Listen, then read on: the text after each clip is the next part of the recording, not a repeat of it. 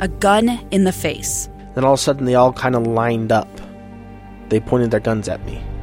And this is the point where I thought, I'm going to die today. Started two years of horror for an American in Venezuela. They said, You need to give us your phone and get ready because you're coming with us.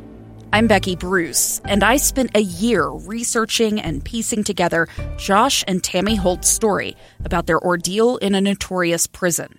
That's when everything started to turn bad. We had another pound on the door. Boom, boom, boom. And there was the police once again. You can binge all of the episodes of Hope in Darkness on KSLPodcasts.com or wherever you get your podcasts.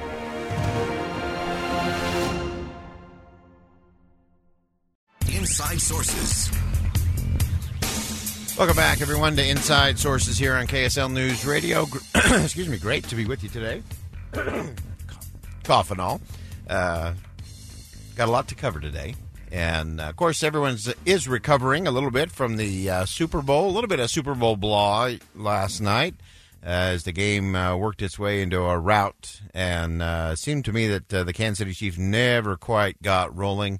and Tom Brady on to, to win number seven, which is which is pretty extraordinary.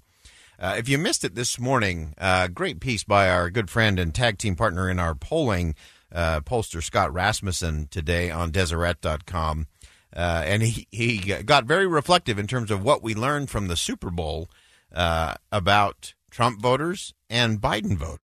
And uh, he he led by saying, you know, only a small fraction of Super Bowl viewers were actually staunch supporters of either team. Uh, just like in 2020, uh, when most of the voters weren't really Biden supporters or really Trump supporters. Uh, and so he kind of played that out as an analogy, and it's a, it's very important for us to remember because it's important for uh, those on the left to remember that uh, not everyone that voted for Trump out of the 72 million that voted for President Trump, then President Trump, uh, are were diehard Trump supporters. Just as those on the right should remember that of the 80 plus million that voted for President Joe Biden, uh, vast majority of them weren't really Joe Biden supporters. And so it's sort of like the Super Bowl, but we all kind of watch and we all engage, and that's that's all a good thing. Uh, and so we just have to recognize that uh, one, we're we're not nearly we're not nearly as divided as we think we are.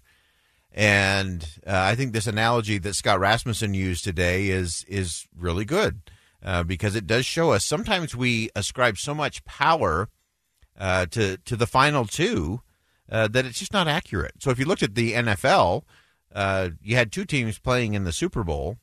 The vast majority of people who watched the Super Bowl probably were cheering during the season for one of the other 30 teams in the NFL.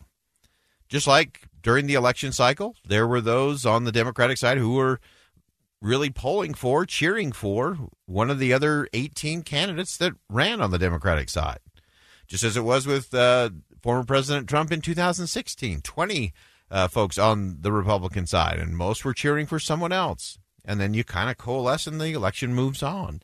And so it's important for us to recognize all of that. And uh, I thought of all of the commercials that uh, popped up uh, during the course of the game uh, yesterday. I think the the ad by Jeep and uh, Bruce Springsteen, I think, w- had the most important message in terms of the country. So I want you to listen to this. Uh, it's interesting to listen to it without the visuals because it makes you think slightly differently.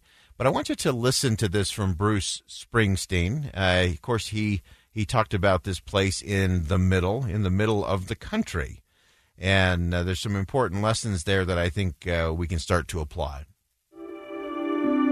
There's a chapel in Kansas, standing on the exact center of the lower 48. It never closes. All are more than welcome to come meet here in the middle. It's no secret. The middle has been a hard place to get to lately, between red and blue, between servant and citizen, between our freedom and our fear. Now, fear has never been the best of who we are. And as for freedom, It's not the property of just the fortunate few. It belongs to us all. Whoever you are, wherever you're from. It's what connects us. And we need that connection. We need the middle. We just have to remember the very soil we stand on is common ground. So we can get there. We can make it to the mountaintop, through the desert, and we will cross this divide. Our light has always found its way through the darkness. And there's hope on the road up ahead.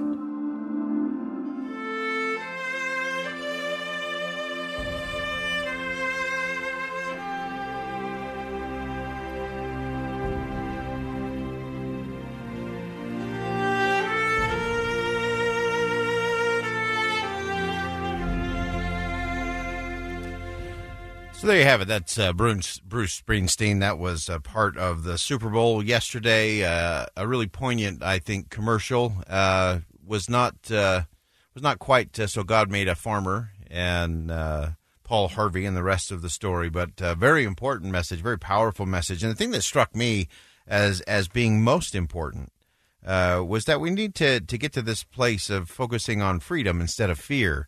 that freedom belongs to all of us and often we allow the fear stoked by others uh, to think that make us think that we are less free or that we have less liberty or that we aren't able to engage in meaningful conversations. Uh, and I loved the line that the very soil we stand on is common ground. And one of the things that stood out to me in this commercial was the fact that it, it wasn't about coming to a mushy middle this was not about a kumbaya moment. This was not about a big national group hug. Uh, there was still a bit of an edge to it, as there always is with Bruce Springsteen. Uh, but there there was a bit of an edge of, hey, this is this is just where we come. This is just what we do, and it's okay. And so we don't have to demonize each other. We can all show up in Lebanon, Kansas, and uh, go to a church in the middle of the middle of America, and have a conversation about things and we can do it without contempt. We can we can do it with kindness and compassion. We can do it in challenging ways. We can have big open debates, even roiling debates, and then we can move forward together. And uh, in conjunction with that, uh, also interesting over the weekend, uh, Pope Francis uh, had his annual gathering. He collects uh, and gathers all of those who are ambassadors to the Holy See from around the world. He brings all these ambassadors in, and they have a conversation together. And as part of that, Pope Fran- Francis uh, reflected on a lot of the different uh, crises that were happening around the world. And he said the the biggest crisis, the most serious crisis, is the crisis of human relationships. Uh, I thought that was interesting. He said, "I am convinced that fraternity is the true cure for the pandemic and the many ills that have affected us. Along with vaccines, fraternity and hope are, as it were, the medicine we need in today's world."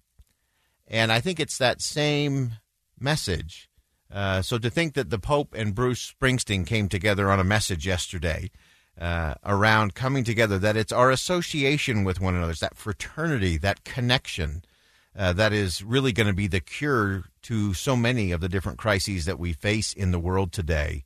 Uh, but just remember that the, the very soil we stand on is common ground, and we are all connected, and it's the sisterhood and brotherhood of people of human beings uh, that is really the answer to what ails the nation.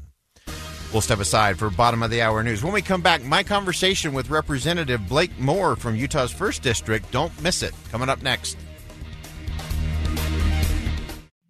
Two years ago, Americans watched in horror as a crisis unfolded at the Kabul airport. There's desperation and anguish. More than 80,000 Afghans have since arrived in America. But this story is still unfolding. I'm Andrea Martin. In my new podcast, Stranger Becomes Neighbor, we'll find out what happens to these new arrivals in our communities Who would help our newest neighbors? Follow us at kslpodcast.com, Apple Podcasts, or anywhere else you listen.